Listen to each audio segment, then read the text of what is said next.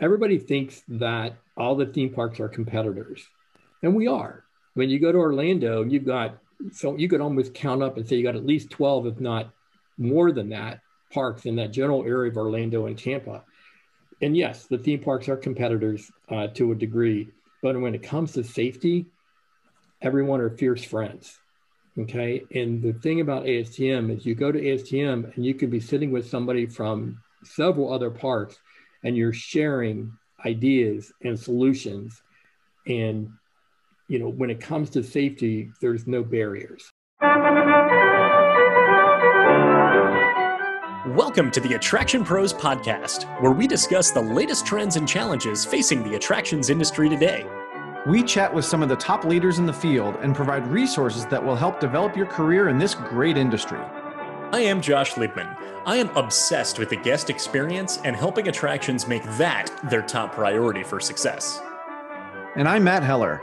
I am passionate about organizational effectiveness, leadership development, and employee engagement.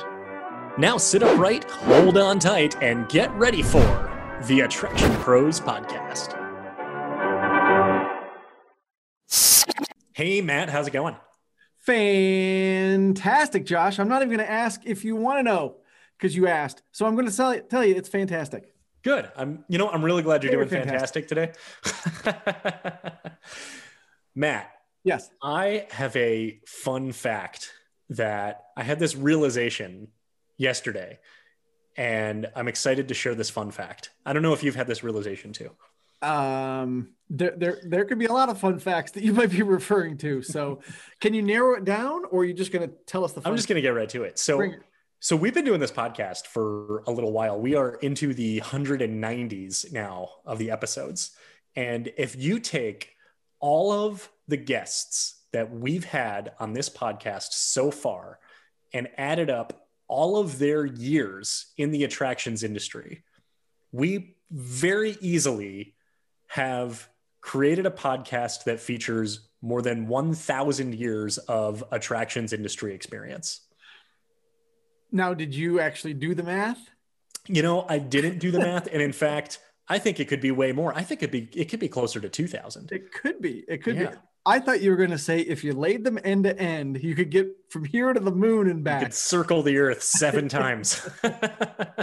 That's funny, but you know, I'm I'm wondering if you're bringing that up because of our guest today. You know, I think it ties in really nicely because now the combined years of experience uh, boosts even further. John Riggleman uh, has been in the industry since the 70s.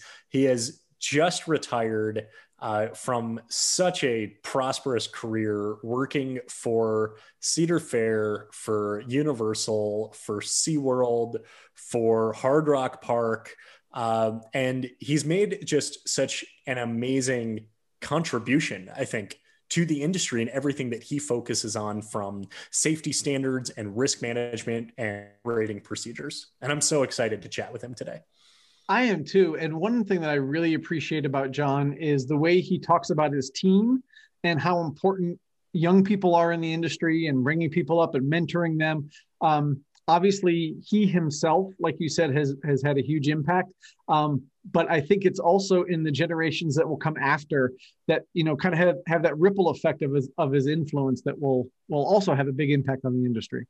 Well, I would even say personally, I'm very thankful that he's always been committed to hiring young leaders because my very first leadership role was at Hard Rock Park in Myrtle Beach, South Carolina in 2008. I was a unit supervisor in attractions operations, uh, and VP of operations was John Riggleman. So it'll be really cool actually to uh, touch on some elements of, of that time, of that summer uh, from an operating standpoint and uh, and from that time at Hard Rock Park, along with uh, you know all the other all the other properties and, and parks that he's worked for, uh, as well as tying in um, his commitment to education as well and being an adjunct professor at University of Central Florida, at the Rosen College, and uh, being committed to uh, to influencing the next generation of theme park leaders.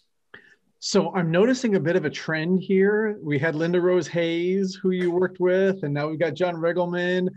Are we just going to be, you know, having guests on that you've worked with before? Uh, maybe we'll see. we've well, got I'm, a few more we can reach out to. So. That's right. We we've got a lot of a lot of people we can reach out to, and I'm sure they all have fascinating stories about Josh. But before we get to all that, let's get to this great interview with John Riggleman. John Riggleman, welcome to the Attraction Pros podcast. John, how are you doing today? Good, thank you. How are you? We're doing great. We can't wait to kind of dive into this conversation. So, can you give us, first of all, a quick um, rundown of your history in the industry and some of the things you've done? Sure. Uh, and it's, you know, because I've worked in, uh, I think I counted up 10 parks and lived in nine states. Um, it, it could take up too much time, but uh, I'll, I'll weave it in as we talk uh, during this. Uh, my original plan was to uh, pre-med. I was a chemistry major at West Virginia University. Um, and then later on, um, I finished, I got that degree and then I also got a degree in medical technology. But in the summers, when I was in school, I started working at theme parks, specifically Cedar Point for two summers and then Busch Gardens Williamsburg for two summers. And that really just gave me uh, the you know the passion that I really wanted to stay in stay in the industry. And at that time, it was really difficult to get hired on full time. This was in the 70s, um, and so you know you you apply and you get rejected, and you apply again and you get rejected. And I just kept going to school and end up getting a second degree in the process. Uh, and then um, I did get hired uh, in 1980 as a full time area manager at Cedar Point. I was there for 15 years. Um, got a little restless. I had been to an IAAPA and and kind of got to see what was out there in the industry. Um, and really, by luck and a lot of chance, uh, I found out about an opening at Water Country USA, um, and I basically went went back to Williamsburg. Uh, that's a, another Busch Garden Park, so I was very excited to join the Busch Garden family again. Um, and then from there, um, I got other opportunities, and I I took advantage of either promotions or opening new parks.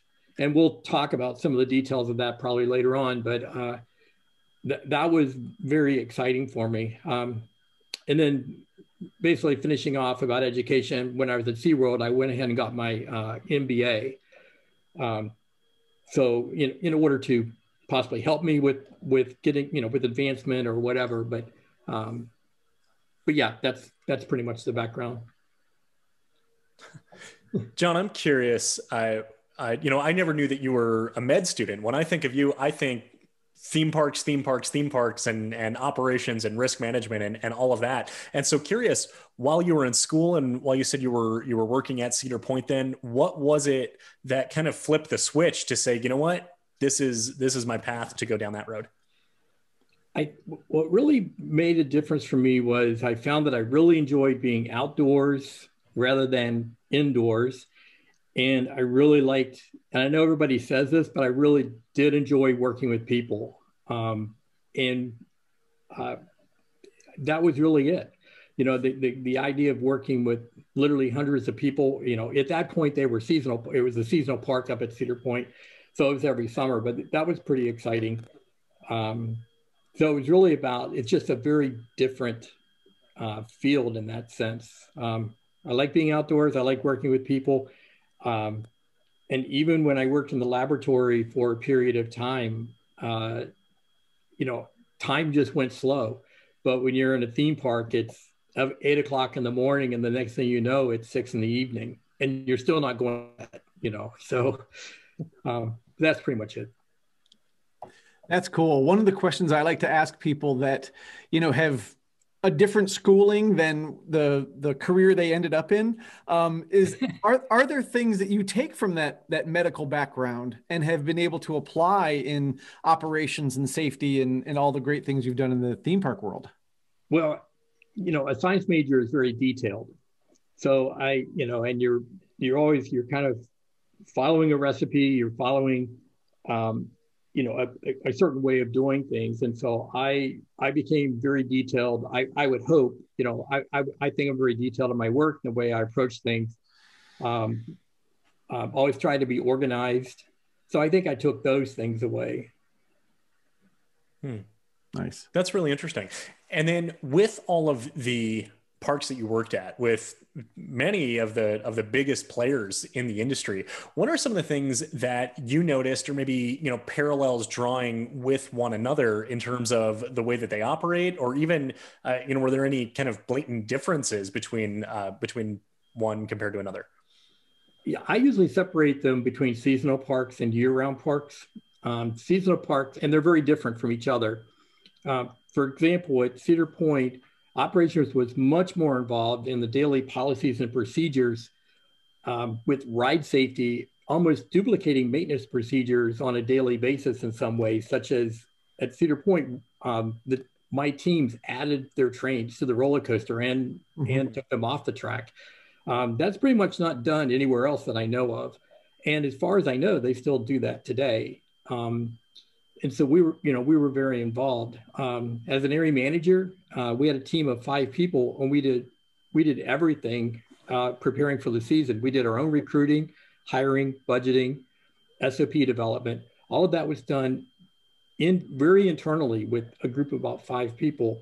Um, we did all of our own purchasing. We had to find our own vendors. Uh, we had to vet prices, and we did have oversight from a purchasing manager. But a seasonal park uh, every department really runs their department. Seasonal parks, uh, and one of the detriments uh, that people will say is that the departments are very siloed. Um, they work with themselves. Um, you don't see as much cross pollination working with other departments in the wintertime. Um, and I think that's always something that we always try to improve upon. So I know that when I was when I was at a seasonal park, you know, we work with other departments, but you had to make an effort to do that because you were set up to do everything within yourself anyway. Um, at a year-round park, you had other departments with specific responsibilities to help you do all those things that I just said. So you had more people writing manuals, more people doing the hiring, the recruiting, um, um, you know, the budgeting. You still you submitted that yourself but everything else, you really had people that had specific responsibilities to help every department do that. Um, and there are a lot more meetings, a lot more people, and a lot more meetings. John, one of the things I noticed when I went from a seasonal park um, and I worked at Universal to a year round park, and you mentioned that there's so many more people doing so many more specific things that at a lot of the seasonal parks I worked at, almost everybody was a park person right? Even the accountant you know maybe started as a ride operator and things like that. When i got to a larger facility and a larger organization you know you found people from marketing and, and accounting and, and hr and payroll that you know didn't have a lot of experience out in the park. So i'm curious from your perspective even those back of house areas how important is it for them to have a knowledge or an, at least an appreciation of what goes out goes on out in the park um, even from a back of house perspective?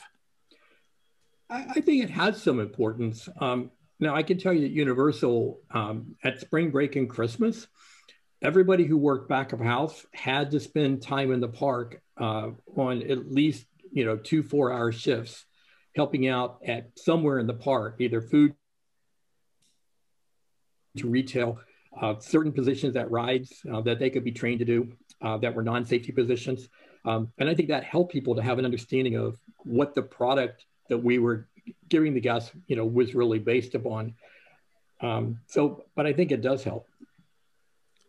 I think that's that's really interesting. With uh, I mean, during that peak season of bringing the back of house team to the front of house, um, probably just opens up a, a, whole new perspective of maybe you know what they might be doing back of house that they don't think necessarily impacts the day to day operation, uh, and vice versa. Being able to uh, being able to say, oh, I do this back of house when working with a lot of the front of house teams. When you talk about uh, those differences from one organization to the next. What I'm curious about is how that ties into when you're opening a new facility. Uh, you've had experience opening uh, new parks. That's where you and I met uh, at Hard Rock Park. I was I was on uh, your your team. I was a unit supervisor when you were VP of operations. And one of the things I remember is that so many people. Uh, had had experience from whether it was you know Universal, Cedar Fair, Busch and SeaWorld, um, some of them with multiple, like you coming in with all of that background. And when it comes to really designing what those processes are, uh, what I remember was that, you know, there was there was definitely no gray area in the areas that were black and white. So something like enforcing a height requirement or like those strict safety protocols. Um, but other operational procedures like how many times do you test ride an empty vehicle before you put a put a rider in it? Is it is it one time or is it three times? Um, when you're looking at, at, weather policy, do we close outdoor rides when there's lightning within 10 miles or five miles? Do we keep flat rides open during three miles? Uh, or even just verbiage on signage? So, curious how you take all of that with this expertise that's coming to the table, where there might be those small, kind of granular differences, but being able to define the new standard operating procedure that is unique and specific to that, that property and that new park. Yeah, new ideas are always great to work with um, I was on the opening team at four new parks, um, Busch Gardens, Soak City at Cedar Point, Islands of Adventure, Hard Rock Park, as well as on the planning team for several other parks, a couple water parks. Um, and then in, in, my career, over 40 new attractions, at least 40 new attractions. At the first three, uh, the company had existing procedures to guide the development of some of the procedures you listed.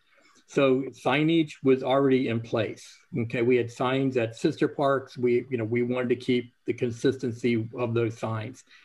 So we we we we tend to lean upon the experience in the company uh, for a lot of the procedures, especially if they're related to safety. Where we have some flexibility is on efficiency. And that's something that I always got from my teams every year. Somebody would come in and maybe we had been loading a ride or you know doing a procedure a certain way, but somebody came up with another way to make that procedure better and make it more efficient. And so those things you can bring into play. The key is everything must be documented no matter what you do, especially in operations.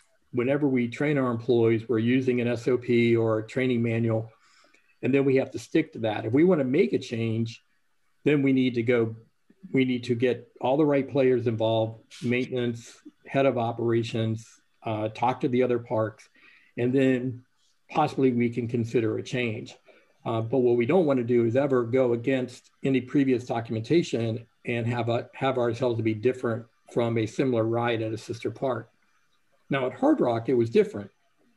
As you said, it was a new park. Um, the advantage is I got to hire, I was the first person hired in operations, therefore, I got to hire my team. Um, so I brought in people from different parks. The, the difference was since I'd been in the industry and been in some of these parks, I knew kind of what they were bringing in and where conflicts may be between the people. So it was easier to talk to them about that. But one of the things, and I don't know if you ever heard me say this, but one of my comments was we're not going to run the park like a previous park that I worked at. We're going to run Hard Rock Park. So what are the best ideas?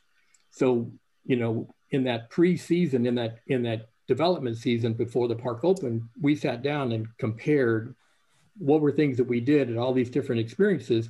And then we said, let's develop what we want this park to be. Now that's an advantage we had because we didn't have sister parks, we didn't have a corporate entity. You know, there was no policy mandating that. Now, a couple of the things that you mentioned, we do have to go back to the manufacturer.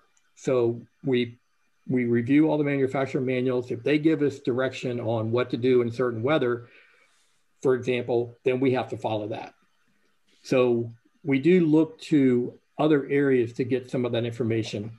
ASTM has a stipulation in 770 that where they require at least cycle before you put guests on the ride. And it, it's worded in 770 exactly like that. We're only requiring a minimum of one. But as you probably know, other parks require three, other parks require two. Everybody can exceed that recommendation from ASTM, but you have to at least do one empty cycle. So I hope that answers. Yeah. Okay. Yeah. And John, you mentioned documentation, which I think is so, so critical. And with so many different places that you've worked, there's probably different styles of documentation or the way that people go about it and um, one of the things that we wanted to really ask about was you know when you were when you were at universal you were the senior director of global operations standards and harmonization and you know when you think about standards and when you think about you know everybody kind of doing it the same and you mentioned the the sister park concept I totally understand and, and, appreciate how you you definitely want them to all be the the same and you want the the procedures to be the same. Um, so obviously they all have to be documented. But the part of your title that really intrigues me is that word harmonization because I've never seen that in a title before. So can you dig a little deeper into the harmonization part of that title? Okay. So well, we have to start at the beginning um, and how my job came to be. So first, I worked for uh, Islands of Adventure in 1998 uh, for a couple years under um, Jeff Polk. Mm-hmm. And one of the things that we did um, in that process of opening up IOA is we wrote all of our manuals and we wrote them. Um, I had a lot of experience from Cedar Point. That was one of the first things I did there was write manuals. Uh, so we set up a, our style of manuals for IOA. 12 years later, when uh, Comcast bought all of Universal, which a lot of people may not be aware of this, but Universal owned 100% of Hollywood, but only 50% of Orlando. And the other 50%, if I'm correct, was always owned or uh, managed by an operating company. Um, and so Blackstone was involved at one point, GE, um, uh, and other companies. And so when Comcast bought all of Universal, now we we had to go back and review all the procedures between all the Universal parks that were now 100% owned by Comcast and make sure that their procedures were consistent.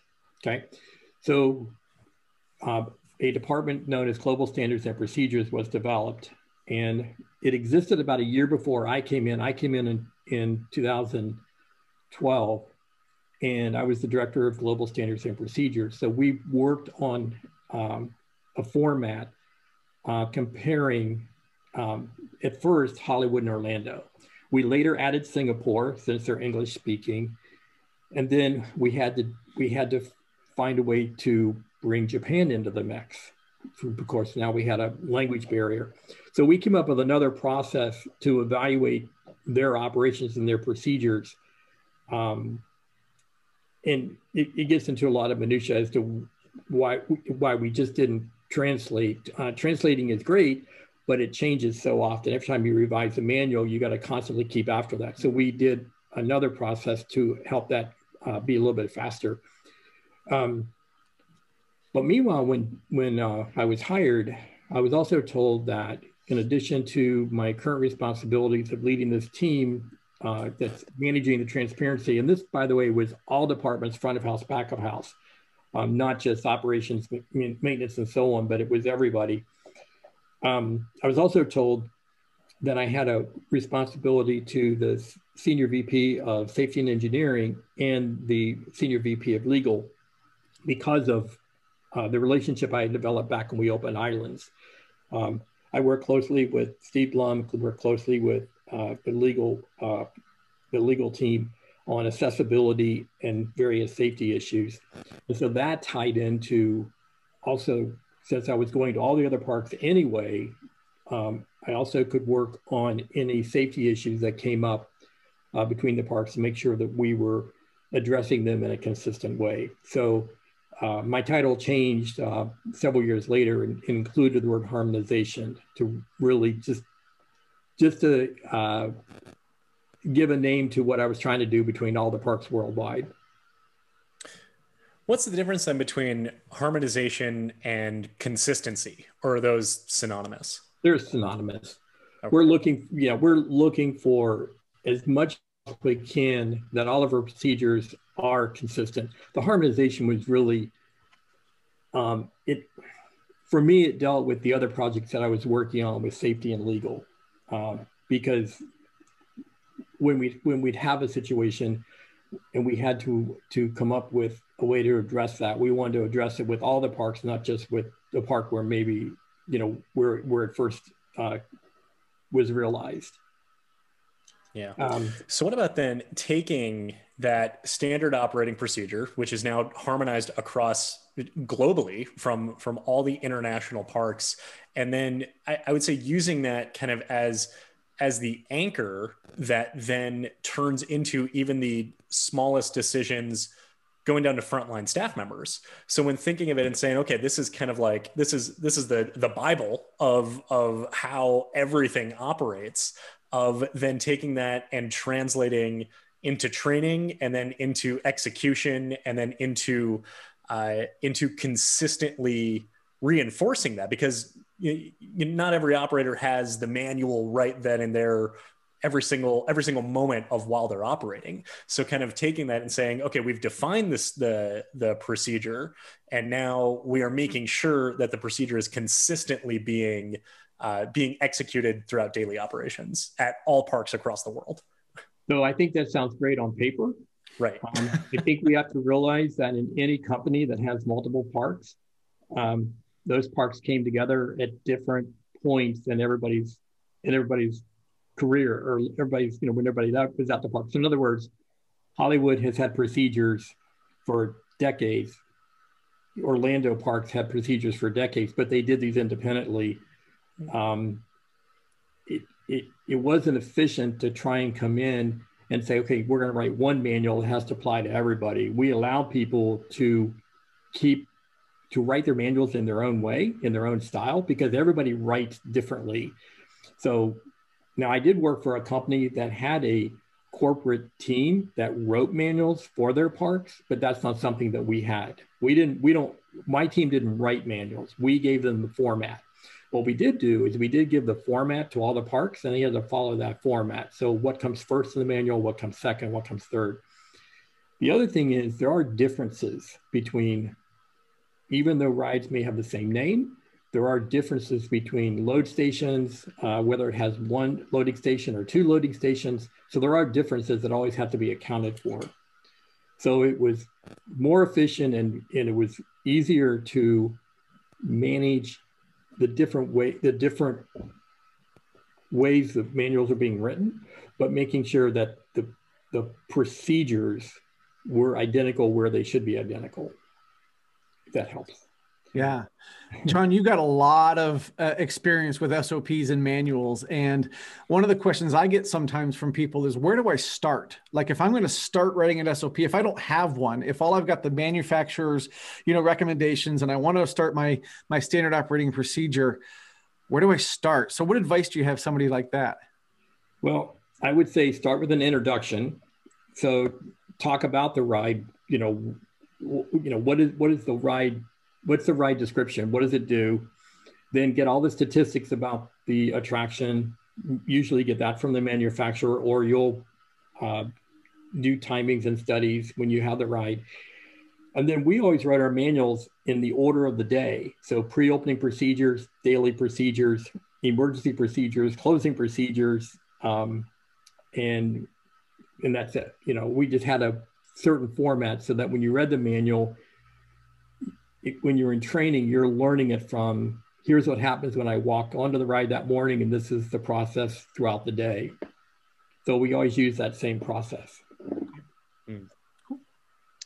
So uh, we mentioned Hard Rock uh, Park a couple of times so far, and wondering if uh, maybe we can revisit it. Uh, for those who are watching this, uh, you've got Myrtle Beach right there in the in the background. You've now uh, relocated to Myrtle Beach, which I think is is so cool. Um, people who did not get the chance to work at Hard Rock Park or visit Hard Rock Park kind of kind of look at it as such an incredible story. Whether I mean some parts positive, some parts uh, you know negative from you know from the the parks. Uh, I would say history or uh, not very long history in the industry of just operating in 2008 and then uh, coming back in 2009 as Freestyle Park. And I, you know, like I mentioned, you know, I worked there. I was, you know, I was like frontline leadership, being, you know, VP of operations there uh, you know, what do you look back as far as your perspective there, and uh, w- what do you look at as, as maybe things that could have made the park more of a success? Well, Hard Rock was a beautiful park, it was designed and constructed by the best people in the industry. Many of the people who were on the construction team, the development team of the park, were people that I worked with when we built Islands of Adventure. So I knew a lot of those people, and making that move from SeaWorld to Hard Rock Park was a really difficult uh, decision for me. I had just been promoted like a year before to the senior director. I was doing, interestingly enough, I was doing the same responsibilities for SeaWorld that I end up doing for Universal, you know, in my last, you know, uh, eight years. Um, so I definitely enjoyed that type of work. Um, but when I went to Hard Rock and I started recognizing faces, um, it, it, was very compelling to me to join that team because I really believed that the right people were building the park, so therefore the park was, you know, had every opportunity to be a success. Um, my uh, general manager had worked at Cedar Fair and Busch Gardens Williamsburg, so that told me that he would understand my background and what I came in, you know, and what I believed is the right way to run operations. So I believed I'd have that support. And then my corporate operations uh, supervisor was from Universal. So I knew him as well when I worked at Islands. So um, it had a great mix of attractions. Um, it had as many attractions that Busch Gardens Williamsburg had when it opened in 1975. Um, it had some of the best food that I've ever tasted. I thought that was, I, I was really impressed by that. And the entertainment was awesome. Okay. And in fact, um, entertainment received two IAAPA nominations that fall. Um, so the parts of the park that the guests were going to see were were definitely in, you know definitely inviting you know you know what could go wrong right? And i can't really say what went wrong. There are many theories which have been offered. Some say it was the economy. 2008 was a challenging year for all of the industry. Parks had to tighten up. Hard rock did not have a corporate entity or other parks to shoulder some of the financial load in case it was a tough year. Um, Perhaps it was the business plan. Uh, many investors had created a fund of $400 million to fund the construction of the park, but we had to be cash flow positive on day one. There was little to no funds set aside to pay expenses for the first two to three years, as we might have expected to help get that park in the black. And again, that's normal for a new theme park. Um, there are other theme parks um, that have been in the red for almost five years, but they had a corporate entity to help keep that park afloat until um, new attractions or you know the popularity of the park would help turn it around. Um, some say it was a specific location. Okay, the park was located about 10 to 15 minutes from the beach. Um, and the beach, but the beach provided entertainment and restaurants right there on the beach. So guests at the beach didn't have any reason to go anywhere else. Um, what else? Uh, in the 2000s, there were almost 20 million tourists a year to the Myrtle Beach area. So that meant all we had to do was attract 15% of those to come to the park. And that becomes maybe a possibility. Uh, we were told that uh, the business plan had that we would have 3 million guests the first year. Okay, well, that, that sounds okay. That doesn't sound daunting, but when you consider that's over only 100 days, that means 30,000 guests a day. Okay. In some seasonal parks, that's a that's a tough number to hit. Um, I know Cedar Point does north of 3 million, but they've been in existence for 150 years, uh, way north of 3 million. I can't estimate where, but it's, but it's in that, you know, it's in that range. Um, and finally, uh, the price point. The beach is free when people plan to come to Myrtle Beach, they're expecting basically, you know, it's a free vacation. You know, the, the hotels are not that expensive. Um, the entertainment for the children is all day long on the beach. And the ticket price for Hard Rock was $50 or $50 a person. Um, but it was, it was a beautiful park. So there, like I said, there's a lot of theories uh, and maybe it's a little everything. Yeah, as as the one guy on this call right now who has not been there, you make me jealous. Um, having wanting to go there and and see it all, but um, you know, I'm curious, John, when you talk about all these the parks that you've opened, what are some myths or misconceptions that people might have about what it's like to open a brand new property like that? Yeah, it it's it is. I will tell you that every, whenever we open a new attraction at Cedar Point, which is where I had until IOA, you know, I had a lot. I was really deep into the opening of a new attraction at Cedar Point. Um, it's exciting, but but it's daunting, you know, because you're, you're going to have downtime. You're going to have challenges when you're getting something, you know, running for the first time. Um, and then you put all of that into a new park and you've got 15 attractions that you're uh, trying to open up. Uh, and we always had a certain time frame. You know, marketing would tell us, you know, there was a decision made years before that the park will open on this date.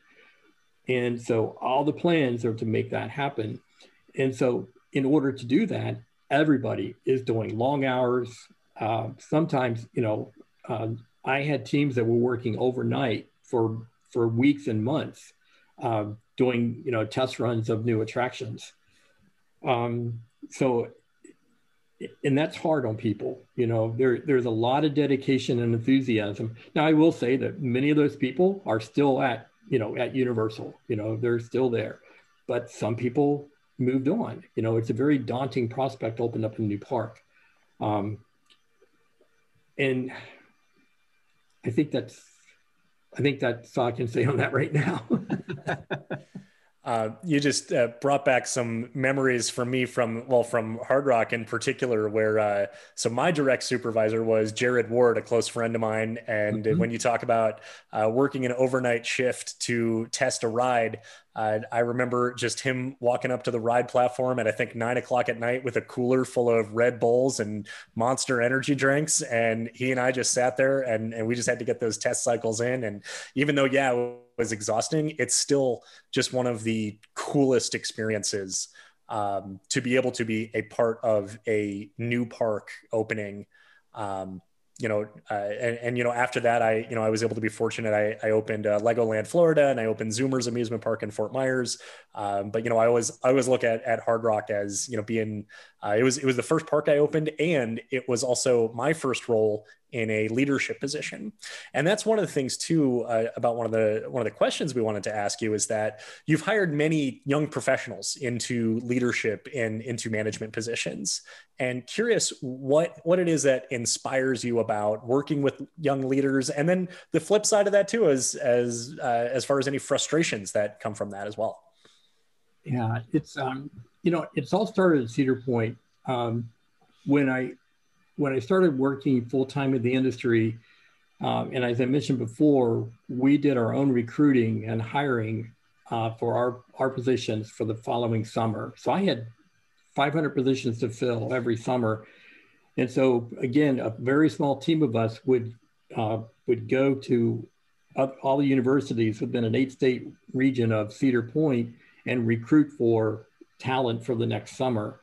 And so you know, I, I, became very involved with that. And by the time we got near the park opening, I knew everybody's name that was going to work in my department because I had I had, had recruited them, I had hired them, I put them on a staffing list. And so when they came in and started working in the park, all I got had to do was put a face to the name, and I knew I knew everyone. I couldn't do that today to save me uh, to to learn that many people in in that amount of time. Um, but I did take that experience to other parks, um, such as SeaWorld and Hard Rock, where we went out and we actually, you know, went to some colleges and recruited people from other colleges to come and work at the park because it really, it gave us a broader um, field of, of uh, talent to pull from. Um, it became very satisfying to mentor each team each year, and I carried that with me as I moved on to other parks. Um, every summer at Cedar Point, we always had basically three weeks of cleaning that we had to do in all the attractions before the park opened. And we'd bring in a certain number of employees each week to help do that. And everyone will tell you that it's the hardest work they've ever done, but they, in the middle of the summer, they'd do anything to go back and be in there three weeks again because everyone together worked so closely together. Everyone, the entire area just became friends immediately. And it didn't hurt that everybody lived on property. So there was lots of reasons for everybody to know each other. Um, I enjoyed that. I enjoyed uh, mentoring people, uh, finding people to uh, give them that first, you know, first promotion into leadership. Um, in a seasonal park, uh, going to the difference between a seasonal park and a year-round park, seasonal parks, you're given a lot of responsibility very quickly. So, for example, my first year, I was a ride operator for three months. I came back the next summer, I was a team leader. I came back the next summer and I was an attraction supervisor, and that was at Busch Gardens. I came back the next summer and now I'm an area supervisor. So, in the course of nine months, I somehow had shown that I could lead several hundred people running, you know, a bunch of rides, you know, at a park. Seasonal parks do that. They people move up very quickly. In a year-round park, it's much different. Okay, there's a lot more people, a lot more competition, and people are there for possibly years before they get that first opportunity to get promoted. Um, and, but I enjoy watching people grow into their own. And, and I had the pleasure of promoting people to advanced positions, many of whom are still in the industry in advanced positions now. Um, I've always believed that you hire people who will challenge you. I've learned so much from my employees. I encourage my team to share their ideas and help make, make us all better. And while I'm able, at, at one point, I was able to operate any ride at Cedar Point, but I used to tell people during those training weeks that in one week, you're going to have run your attraction more than I ever have. And I'm going to be now learning from you.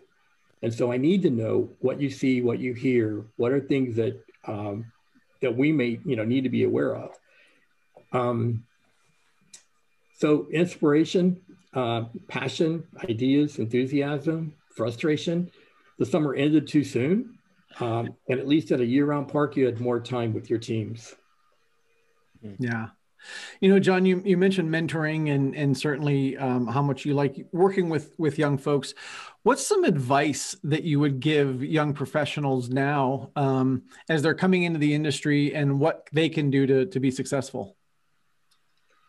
Okay, um, find your passion. You know, I, I will tell people, you know, theme parks may be what you want to do, but it may not be what you want to do.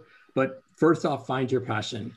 Network Okay, attend ASTM meetings, participate in an engineering competition, go to AIMS, NARSO, um, uh, work in a park, um, either as an intern or a seasonal worker. Um, a lot of people go to school now and get a degree in hospitality management, and some people think that as soon as they have that degree, that they can just submit their resume and they'll be hired in as a manager at a park.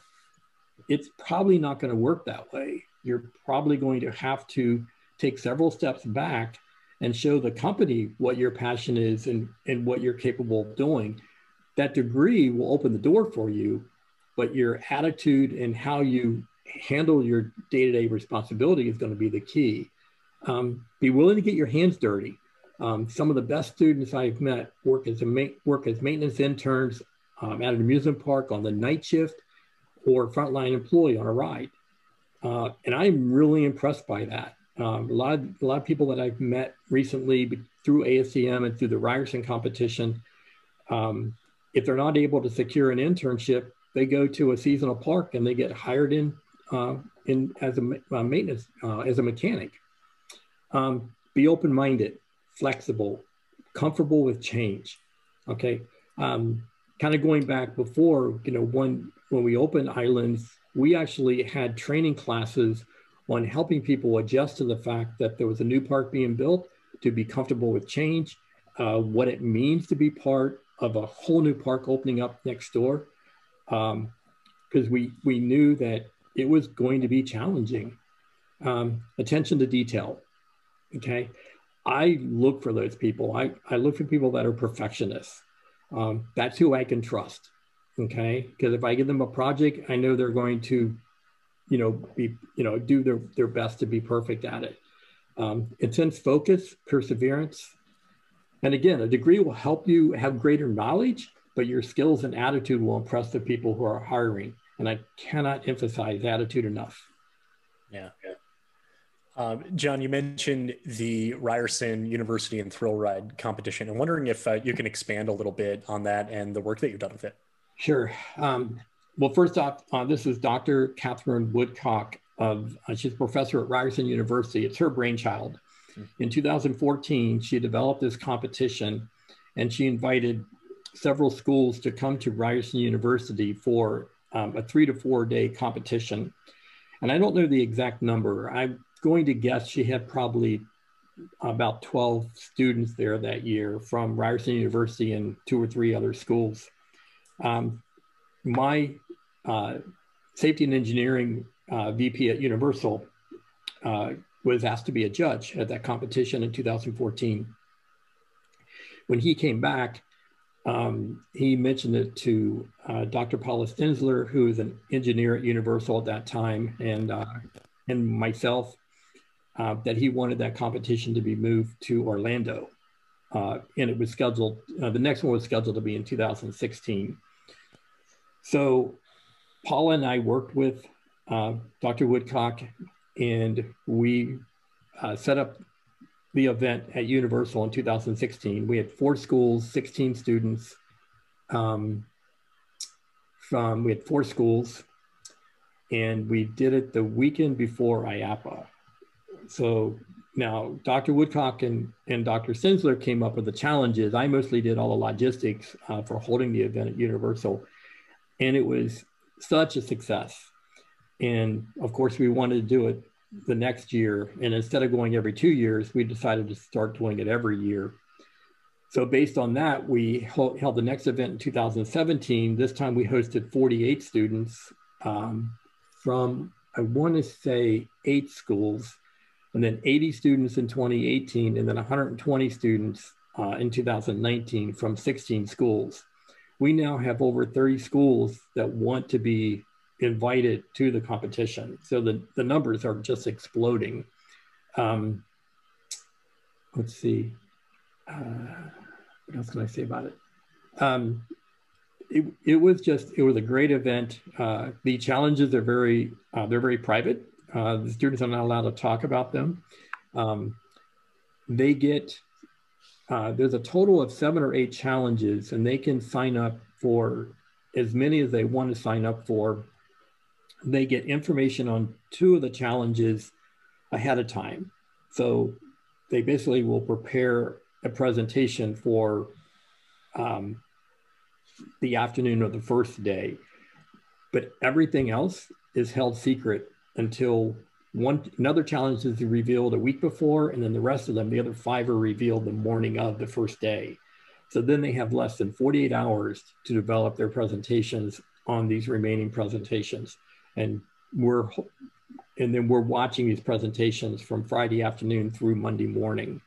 Um, and it's amazing what they come up with. They they do such a great job. Now this year we couldn't do an in person, uh, so we did a virtual. We just wrapped up the virtual competition. Um, I don't know the exact numbers of who was involved this year. Um, Steve and Catherine asked me to, to be a judge once again. Um, I always tell them I'm not the engineer, but they keep wanting me to be on this judge, be as a judge for engineering students. Um, but we had eight, is eight? Maybe 12. We had between eight and 12 teams on our challenge. So, um, but I, I, apologize, I don't know the exact number that participated this year. But we're hoping to go back. Um, we're planning for an in person event 2022 now. That's fantastic. And to hear how it has exploded over the years. And I, I can imagine that 2020 is just a little bit of a blip and 2022 will be, or 20, you know, your next one will be um, that much, that much better. Um, you know there's there's kind of a trend in a lot of things you're talking about with getting involved with young professionals and hiring young people and and getting their getting their feet in the door and that kind of thing. Um, and you've also taught at ucf at the rosen school. And so i wonder if you could talk a little bit about that and how you've translated all of your experience into academia. So in 2001 i believe it was um, the rosen college uh, developed a uh, theme park advisory board. Um, it was under the leadership of Dr. Ady Milman and Dr. Duncan Dickson. Um, I unfortunately didn't know about the very first meeting, so I don't get the history of being there from the very beginning, but I was invited for the second meeting. Um, and we put together uh, the, the, the responsibility at that time was for all the board members to help develop classes for the theme park track at Rosen College. So um, many of us got together and then we would bring in um, basically an outline of a class. Um, and so then Dr. Milman and Dr. Dickson took all those outlines and they developed an entire theme park track.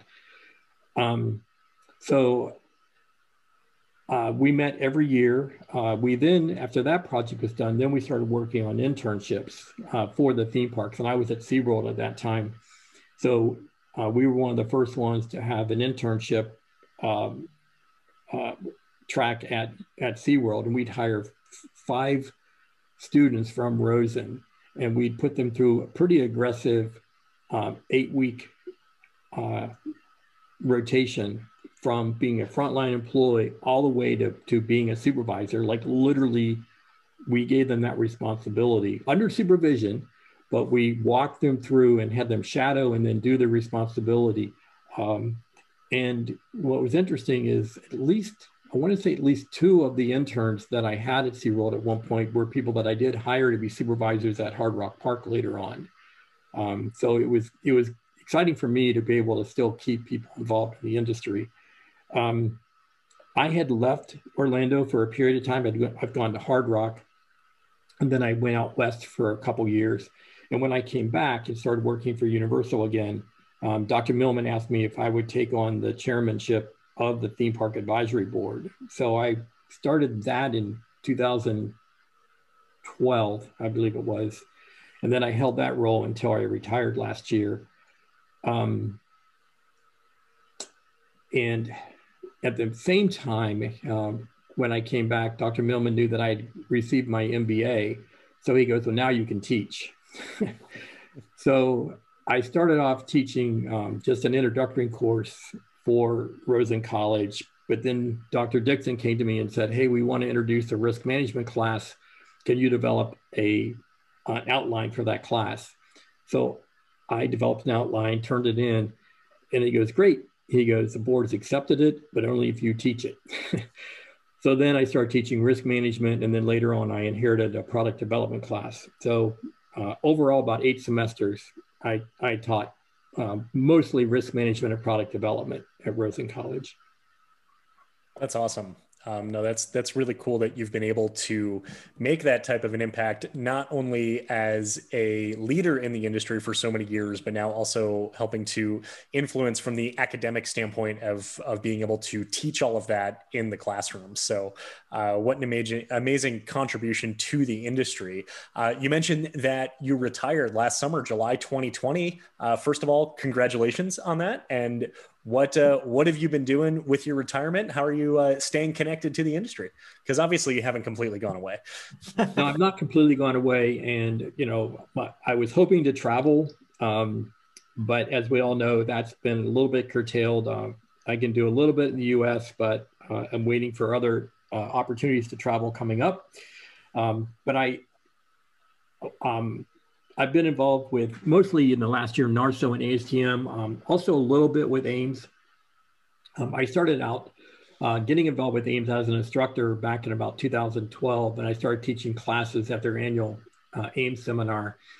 When I came back and joined Universal, um, one of the one of the the people that I work with asked me if I would also get involved with NARSO because they had just taken on uh, teaching operations classes so I uh, joined up with um, Laura Woodburn um, uh, at Hershey Park, and um, she did an amazing job. She developed a whole operations class, and you know, the first year I went up just to be there to help, um, and uh, but now a couple years later, then Laura asked me just to take it on. So now I'm the um, education coordinator for the operations classes at NARSO. So that's keeping me a little bit busy. ASTM, I started with them in 2005. And in uh, 2010, I became the sub chairman for F2440, which is the operations um, committee. Uh, specifically, we had one standard F770.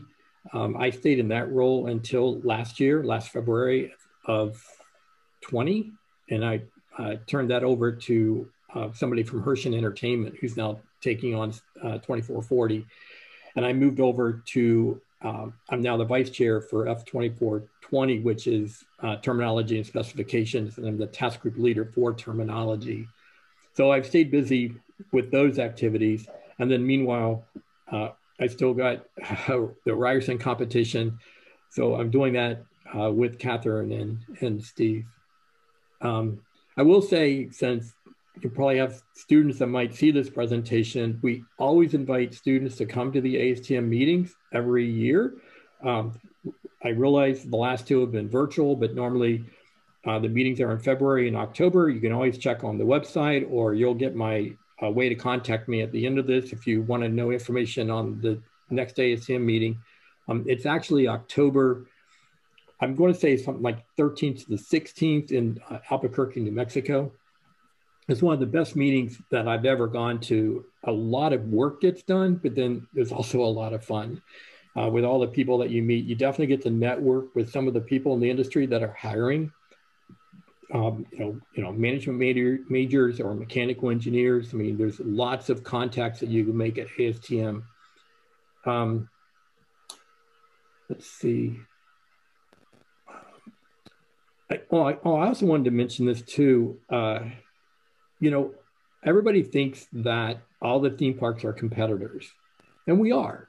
When you go to Orlando, you've got so you could almost count up and say you got at least 12, if not more than that, parks in that general area of Orlando and Tampa.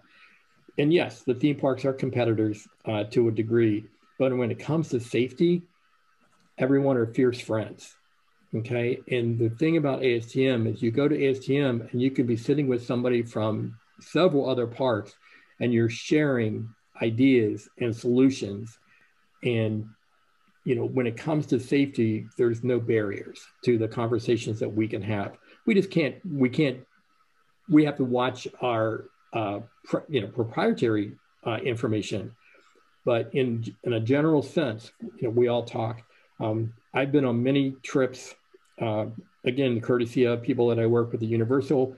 Um, uh, Steve sent me on several trips with ASTM to Latin America. Um, I also attend the, we have ASTM meetings in um, the Asia and European meetings. And again, we're talking, you know, I'm there with, with people from Disney, people from Whitewater, you know, uh, manufacturers and parks alike. Um, and again, we're, we're really just promoting safety you know, my personal mantra is you never know what accident you prevented by being safe. Hmm. And so when people question me, like I'm like, okay, please don't use the trash can as a ladder. Oh no, it's really sturdy. I can do this. Yeah, come on down. You know, let me go get you a ladder. Uh, but you never know. If I had just driven by or walked by and not said anything, and then you never know what would maybe happen five minutes later. So you never know what accident you prevent by being safe. Yeah, I think that's a great way to look at safety in general um, because there are so many, unfortunately, shortcuts that people can take and that they do take because it's quicker, it's easier, it's more efficient. Um, like standing on a trash can, um, but uh, you're you're absolutely right that you never know what you can prevent if you if you take a look at it that way. Um, and uh, you mentioned earlier that we're going to get your contact information, and we are going to do that. But before that, I wanted to know where are you looking forward to traveling to? You mentioned places uh, outside the U.S., so I'm just curious, where do you want to go? Um, I really love Europe. Um, I, you know, my first opportunity in going to Europe was, I think, 2015. I was going over for an ASTM IAAPA meeting, and I took advantage of already being over there. So I took a couple extra days on my own, and I and, and I've done this several years. I've been to Scotland, Ireland, Amsterdam, Norway, uh, Germany, France, and you know I I got to see Europa Park. Um, I got to see incredible landscapes in Ireland and Scotland, castles, uh, and in that process, you know, I I I did make some very good friends in those com- in those countries that you know, that I love to, you know, love to hang out with when I go. So I'm not sure the list. First on the list is probably England, Norway, uh, but I also want to get back to Germany as well. I, I want to go back and see uh, Europa Park. Um, they have done a lot of improvements. They've opened a water park. um, they were extremely gracious and hospitable to me when I was there before, and I'm anxious to see uh, what the park looks like today. Mm. Awesome. Well, no, I, I, think that is a great note to end on as we start to wind this down. So, John, if people want to get a hold of you directly or uh, say hi to you on LinkedIn, just send that. Uh, just uh, go to LinkedIn and just uh, put in my name. Uh, if you're not connected to me, uh, then connect to me. Um, if if I don't know how LinkedIn works, if you're not connected, if you can get somebody, if you can send a message uh, my, my email is thomasjt at AOL.com. I'm one of the few people left, I think. Um, but I, I still have my AOL account. So um, I, I'll, I can watch for emails there. I get a lot of spam, but I'll try to be careful and not delete too quickly. Um, but in, LinkedIn is usually how people find me. Cool. Uh, well, John, this was a phenomenal interview. We are so glad we had the opportunity to chat with you today. So, thank you so much uh, for your time and for everyone out there who is watching and listening. Uh, just remember, we are all Attraction Pros. Thanks for listening to the Attraction Pros podcast. Make sure to subscribe so you can tune in when new episodes release. And even better, please leave us a review on iTunes. For more information, visit attractionpros.com.